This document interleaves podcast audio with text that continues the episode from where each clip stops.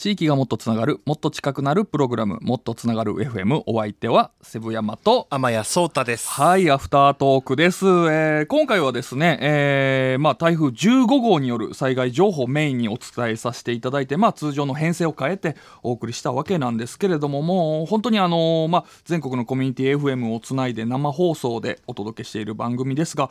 今回本当にこう地域のコミュニティ FM の皆さんのお力を借りて、えーすることができました、えー、天谷さん本当にいろいろちょっと動いてくださってありがとうございました。えもう僕はねもう本当にこの忙しい中あのー時間を割いて生放送で電話にご出演いただきました FM ブルー湘南はい。横須賀の FM ブルー湘南の石川さん、石川さん。そして、えー木更津、えー千葉県木更津市の、えー、上総 FM の、えー松井さん本当にありがとうございました。ラジオ成田のね、えーはい方もこうメールでなんですけれども、はい、ね。ラジオ成田の山崎さんにも貴重な情報、えーかなり詳細な情報をメールでいただきまして、はい。本当にありがとうございました。ありがとうございました。というわけなんですけれども、はあのーまあ本当に生放送で55分間なんでもうとにかくうん。たくさん使えないとってしすぎてねあの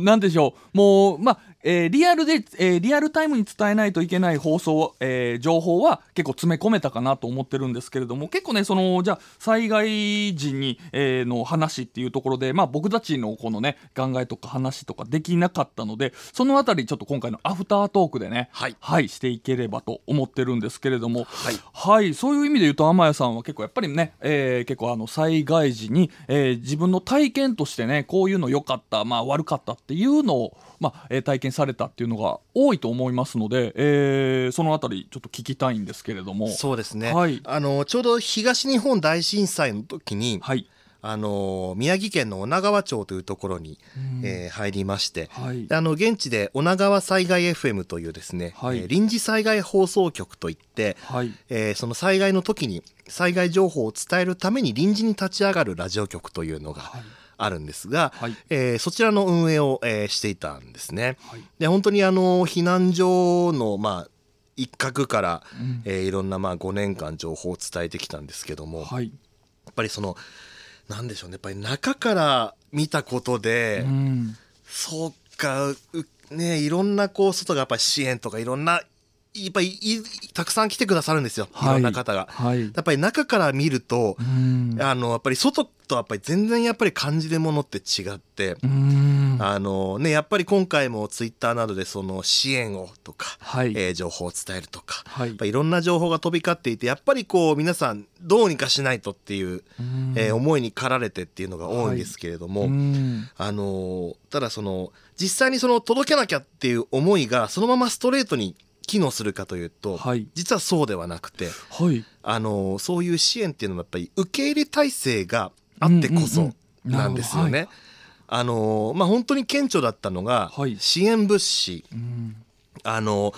やっぱり何々が足りませんどこどこで受けているらしいですとか、はい。まあ、そうでなくてもやっぱ送ってきてくださる方ってもいるんですけども、はい。あのーなんて言うんだろう。実は送ったものがそのまま、えー、と直接うん。手渡されるのかというと、そうではないんですよね。うん。あの一回ちゃんとこう備蓄されて、仕分けされてはい。で、えー、としかるべき人のところに届いていくと。はい。で、えーとまあ、何が言いたいかっていうと、はい。例えばその、えーおむつが足りませんとか、はい。でまあ送であ足りないんじゃじゃあ送ろうと。でも1個2個だとうん。届かないんですよ。うんんあのどういうことかっていうと,、えー、とその避難所に人をまあ配るのはこう行政なんですね。はい。であの行政がその避難物資をどういうふうに分配するかというと、はい。ちゃんとその避難所にいる人に必要な人に全員届くことを確認してから届けられるんですよ。ああの行政はい。でいろんな生活を保障する行政である以上、はい。その受け取りそびれる人が出てきてしまってはいけない。なるほど。100人いたら100人に届かないといけない。90人に、えー配れるだけだとまあその状況ではまだ配れない。そうなんです。極端な話。うん。一人でもその受け取れない人が出てしまう状必要な人が受け取れないっていう状況が出るとうん。配れないんですね、うん。だから、えっと避難物資を送る時っていうのははい。やっぱりまとめて送らないといけない、うん。あのまとまった個数。なるほど。あのまあ、10個単位とか100個単位とか、うん。であのーでしかも何がその都度必要かっていうのは刻一刻と変わるんですね。あそうかそうですね。あの復興の状況とかにもよったりしますもんね。あのツイッターでやっぱりそういう物資の受け入れ状況っていうのをまあチェックしていたんですけども、はい、あのやっぱりそういうこう、えー物資を受け付けてますっていう情報が出て、うん。まあ、こういう言い方こういう時にはふさわしくないのかもしれないですけど、はい。バズったもの。うんは、まあ、そういうところにはワンサが届くわけですよ、うんあの目についてそこに送ろうってなったから。はい。でただそのそれで、えー、とたくさん物資が届きました。はい。ただその物資を仕分けをしないといけない。うーんなるほど。はい。その取りまとめてね。はい。だから、えっ、と、そのツイッターとかを見てると、もう、えっ、と、物資がキャパオーバーですっていう表現をしてお知らせを出してるところがあったりすると。まああのもうたくさん来すぎてちょっと受け取りきれないさばききれないっていう状況ですね。うん。そういうところに、キャパオーバーのところに物資を送ってしまうと、うん。せっかくの気持ちもうん。届かないんですよね。うーん。だから、物資ってすごくその物を送るも大事だけど、その、叱るべき時にはい。まとまって送るっていうことがあ大事なんですよね。ーなるほど。いやこれは本当にその現場じゃないとわからないところでねあのまあ送る人側のこうねこのあの、えー善意っていうのもわかるんですけどやっぱりまああの必要な時に必要な人に必要な分だけ届かないと本当にね意味がないということはやっぱりそれを取りまとめてねする人がいないといけない。ただまあツイッターで拡散されて回ってきただけのちょっと耳障りのいい言葉が並んでるだけのツイートで反射的に動くっていうのはやっぱりちょっとあのーそこには善意しかないんですけれども結果向こうには迷惑かけかねないっていうことが起こってるんですね。難しい問題なんですよ。そうですよね。善意であるからこそ、うん。いやいらないよって突き返すわけにもいかないわけですよ。あのーだからそのここにの話に悪人は一人も出てこないんですよね。そうなんですよ。本当に行き違いタイミングがずれちゃうと、ん。せっかくの気持ちもそういうところでうまく伝わ結果として伝わらないっていうことが、うん。をあの震災のところではよく目にしたんですよ。なるほどそうなってくるとじゃあ、えっと、お話で大事な部分っていうのはやっぱりまあ取りまとめる人、えー先ほどのね本編でもありましたけど、まあ、情報しかり、えー物資しかりこう取りまとめて、えーこの道路整備をして、えーちゃんと必要な時に送る人っていうようなまあまあリーダーなのかななんかそういう人もが必要になってくるんですねそういう状況の時は。そうですね。あのそういう物資を受け入れてるところでは、んえっ、と連絡先を伝えてるところもあるんですね。なるほどはいあのえっ、と例えばどこどこ公民館で受け付けています。電話番号はいくらいくらです、はい。なんでこれ電話番号書いてあるかっていうと、はい。その都度必要なものを確認するためなんです。今何が足りてないですかっていうものをまず確認して、はい。そこに足りていない送ってほしいって言われるものを集める、うーん。うんうんそうそう。だからあの結構今回ツイッターでもいろんな人がまあ全員に拡散してるどこどこで受けてます、はい。連絡先の書いてない情報があったりするんですなるほどそうなるとはい確認ができない、だからもしかするともう足りていっぱいになってるものを送ってしまうかもしれない、うーんそうですね。あのーなんでしょう。こう、受け付けてますっていうのは、拡散されやすいですけど、もう終わりましたっていうのは確かにこう、拡散されづらいっていうのはありますよね。あのーなんか、デマ情報しかり。これデマだよ、嘘だってみんな騙されないでっていうのとかもね、拡散されづらいっていうところで、なんか、ね、あ、もういいんだっていうような情報は、見てる人は、あ、もうじゃあいいんだったら拡散しなくていいやってなってしまいがちですもんね。そうなんですようんねだからあの本当に、えー、とこれから送ろうって考えてる方まずそのツイッターで募集してるって、まあ、ツイッターとかネットで見あの情報があったらまずはい連絡先が書いてあるところを、うんあのピックアップしてください。うん。で必ずその送る前に、うん。あの確認をして、うん何一今現在何が足りてないのかっていうのを確認した上で、うんその必要な物資をまとめてはい。送ってもらえたらなと,、えー、と審査の経験からははい。伝えたいなと思います。これでもね、やっぱり山谷さん、やっぱ難しいのが、僕ちょっとあの、インターネット文化人類学者の立場で、えーそうですよね言わせてもらいますけど結ど構ね、あのーその、えー支援をしたい、まあ支援をしたいっていうか、そういう人たちの心理状況って、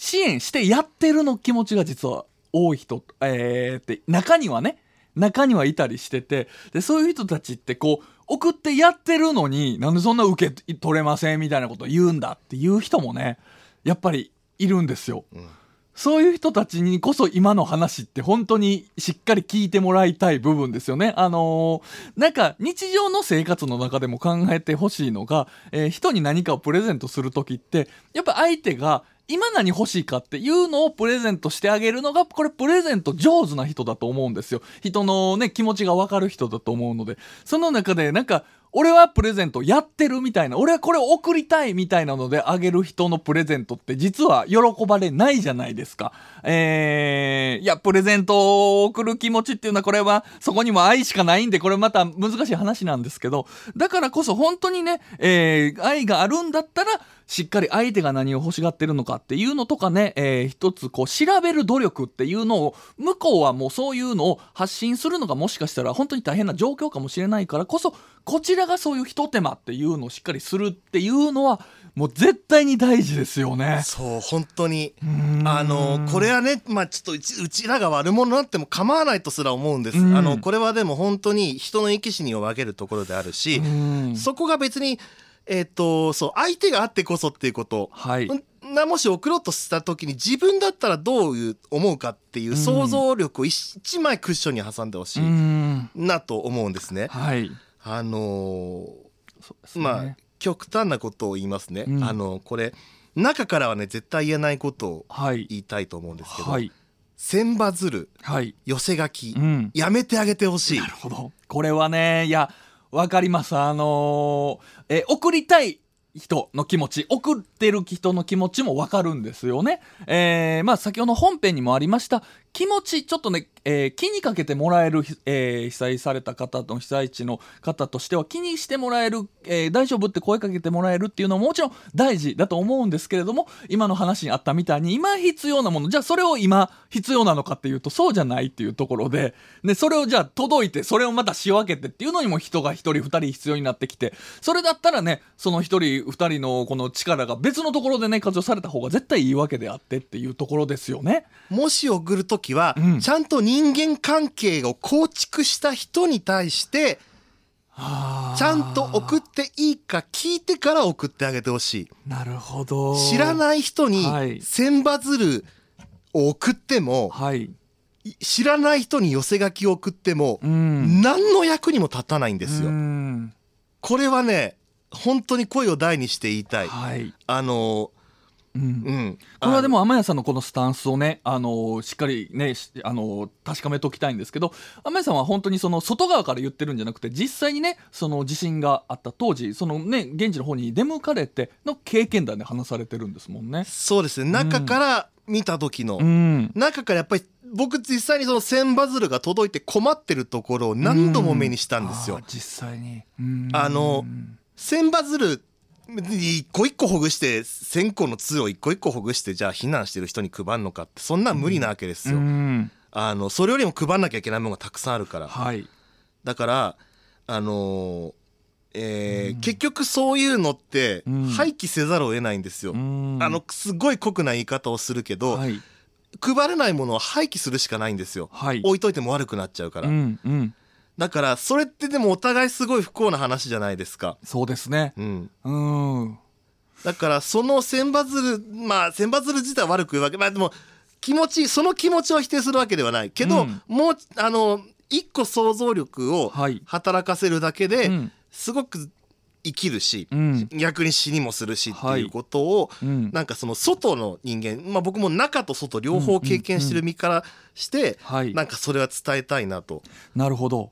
こうなってくると天谷さん僕は一応ね、えーその千羽鶴を送ってる方たちの型を持つわけではないんですけどその人たちにももちろん何回も言ってますけども悪意があるわけじゃないじゃないですか。その支援したいという気持ちがまあ千羽鶴に現れてるわけなんですけれども多分そこにはい何かをしたいけど何をすればいいのかわからないっていう気持ちがあるのがなんか千羽鶴っていういわゆるこうお見舞いみたいなねになっちゃってると思うんです。じゃあその人たちは千羽鶴送る前にどうしたらいいんでしょう？何をするのが本当はじゃあ求められてることなんですかね？やっぱり何が必要になってるかっていう情報は、をキャッチすること。なるほど。でじゃあどこを参考にするのかっていう話ですよね。うんうんうんうん。えっ、とまず行政が情報を発信します。はい。で、えっと、それは、あの、いわゆるツイッターで公式マークがついてる、あの、チェックマーク、丸はい。にチェックマークみたいなのついてるのありますよね。はいえっと、あれがその 公式マークがついている、んえーしかるべき行政やそういう公的機関からの発信を、えーまず参考にする。はいで、その、ボランティアとかもそうなんですけど、例えばボランティアとかも、はいえっ、と、例えば、えーボランティア募集してます。はいでも、千葉県近隣の方限定ですっていうのもあったりするんです。えっ、とこう今回の台風の場合だと、はい。えっ、と、はい。一応9月12日、今この、えっ、と、アフタートークを収録している9月12日現在で、はい。千葉県館山市がボランティアの募集をしているんですが、はい。えーぼ募集対象は千葉県近隣の方限定になってます。なるほど。これはなぜこういう状況条件がついてるんですか？これは自力で帰れること。なるほど。あのーボランティア遠くから来ても、はい。宿も保証できないし、はい。その分の食料とかも全部保証できない。そうかそうかそうか。ボランティアので行くっていうことは、はい。自分で食料も、うん。泊まるところも、うん。全部確保した上で行かなきゃいけない。なるほどな。なんか熱い気持ちだけで行っちゃっても結局うんそこの食べ物をねなんか行ってそれを食べたりとかなんか泊まるとこないかよくわからん邪魔になるようなところでテント張っちゃったりとか。あったんですよ。そう。あのあ邪魔になるところにテントを張っちゃったりうん救援物資を食べちゃう人もいたりさあのうん極端な話ですよ、極端なね。全員が全員そうではない、はい。まあもちろんもちろん。はいだからそういうケースも確かにあったんでもそれは、うん。でもお互いね手伝いたいって気持ちでも人間だから動き動いたらお腹も空きますそれは、はいそうです。はい。でもそうなった時に準備がないと、うん。そういう状況になってしまう。なるほど。だからそういう状況を避けるために、うん。えー、と自力で行って荷物を取りに行くっていうのもうん。車で行って帰ってこれる、うん。その日のまあその日っていうかもう数23時間とかで行ってはいこれる距離の人にっていうことで限定していたりっていうなるほことがあったりする。ど。これはもう本当にもうお互いのためにそうしましょうというのでしっかり明記してくれてるんですね、確かにまあねちゃんとそこを読まずに行っちゃうとね、本当にそういう今言ったみたいな迷惑かけかねないですからね、大事ですね。メディアは伝えないって、うん。耳障りのいい言葉なんですよ、はい。みんながとりあえず上げた拳を振り下ろしやすい最から。近みんな言いますねみんな言うから、はいただもう一個だけ別にあのメディア側としておごってるとかね思われてしまうかもしれない、いやそれそんなことはでも普通は普通に普通に暮らしているし、はい。でもあの一般の人間としても思うけど、うん。その伝えない伝えないって前前にはい。自分が見落としてないかっていうことをちょっと一回考えてほしい。あのちゃんとしかるべき情報はしかるべきところに上がっているので公的機関はちゃんと発信しているのではい。信頼できる情報あのやっぱり結構多くの人は義憤に駆られてはい。伝聞帳伝え聞きでうん。あのどこどこで例えば火事場泥棒があったとか、はい、ああいわゆるその友達に聞いたんだけどみたいなソースで。もうはい。大きな災害のったら必ず出てくるんですよ。あります。と友達から聞きました。ね。うん。友達の自衛官から聞きましたなんてもっともらしいもんがあったりする。そうですね。その肩書きちょっと引っ張ってくるとねなんかあれそうなのかなっていう気持ちになりますもんね、でも気をつけてほしい。その自衛隊はそんな形で情報は出さない。そうですね。あの、うん。そうなんでも分かんなくなっちゃう義憤に駆られちゃうと。うん。だからあのー年分帳の情報とかにはすごく気をつけてほしい。さっきの、うん。あのえー避難物資の受け入れとかも、はい。連絡先が書いてないもの。例えば、はどこどこ公民館で受け付けてい。るらしいでうす、ん友達から聞きました、はいっていうのを一回ちょっと眉唾で考えてほしい。その、うん。どんな人が発信しているのか、うん。ちゃんと肩書きとかを書いている、はい。えー、と信頼できる人が話している語っているのか、はい。いわゆるそのツイッターの捨てあかでつぶやかれてるようなものは、はい。本当にそれが正しいかどうか確かめようはないわけですよ。そうですね。うん。だから、えっと、まずその情報を精査して、えー見る。で、あと避難所って、あの、どこどこ市町村避難所とか、どこどこ市町村ボランティアとか検索すると、うん。公的な情報が出てきます。はい。あの、なんで、そこで、えっと、まず自分で調べに行く、ちゃんと。うん。で、自分で裏を取ること。はい。で、その上でちゃんと一番こう、お互いの気持ちがちゃんと噛み合った状態で、うん。あの、支援だったり物資だったりっていうのをはい。送っていける形に、うん。もうぼ私たちしていかないといけないなと。そうですね伝えたいね。もう本当にだからあのこれもう本当に誰を責めてるわけでもないんですよね、もう本当にみんなが善意でやってるんですけれどもやっぱりまああのねだからこそ一個確かめるっていうのを挟んでおかないと善意ってどんどんひね、広がれば広がるほど、ちょっと悪意の側面も出てくるんですよ。これ、残念ながら、なんか。やっぱりね、うんよからぬ意図を混ぜ込んで、うん嘘の情報を流す人っていうのはねどう悲しいかな出てきてしまうんですよ。うん。で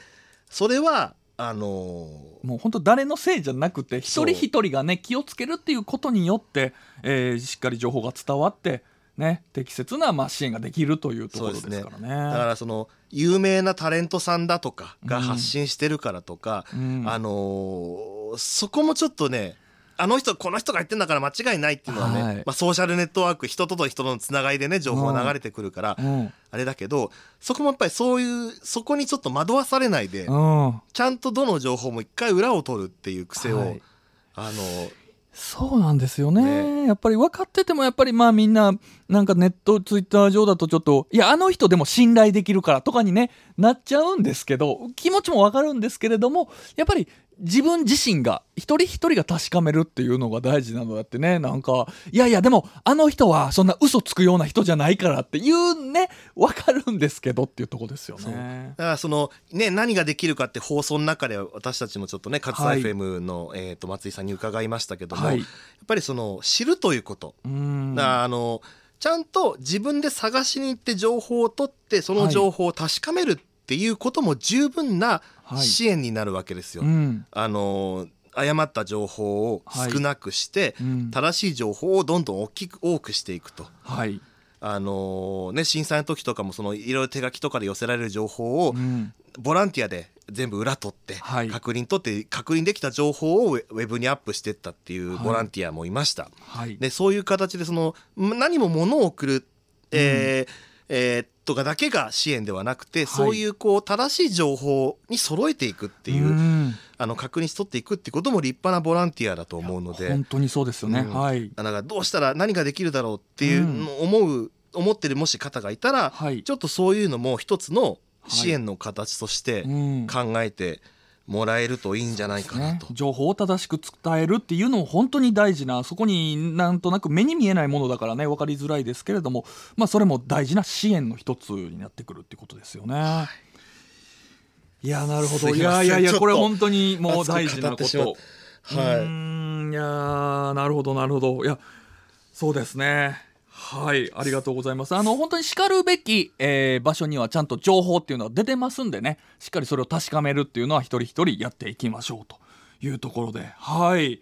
あのー実はその今回まあ台風15号の話だったんですけれどもあの僕は和歌山県出身なんですが実は結構台風の被害にね、え遭いやすい場所だったりもするんですけれどもあのーまあそれで今回その、まあ、今回は大丈夫だったんですけれどもあの過去に本当に母親父親が今まで人生の中で生きてきた中で一番怖かったっていうぐらい本当に大きな台風っていうのが、まあ、あの去年ぐらいにありましてでその時にあの、まあ、家の瓦が飛んだりとか、えーまあ、木が折れてっていうの今回もね結構話の中で本編でもありました。やっぱり木が倒れてっていうような被害とか、えー多かったみたいなんですけれどもあのーででまああの台風が過ぎ去るとね、えーまあよかったよかった電、えー停電も治ってってなりがちなんですけれどもそうなった時にじゃあ今度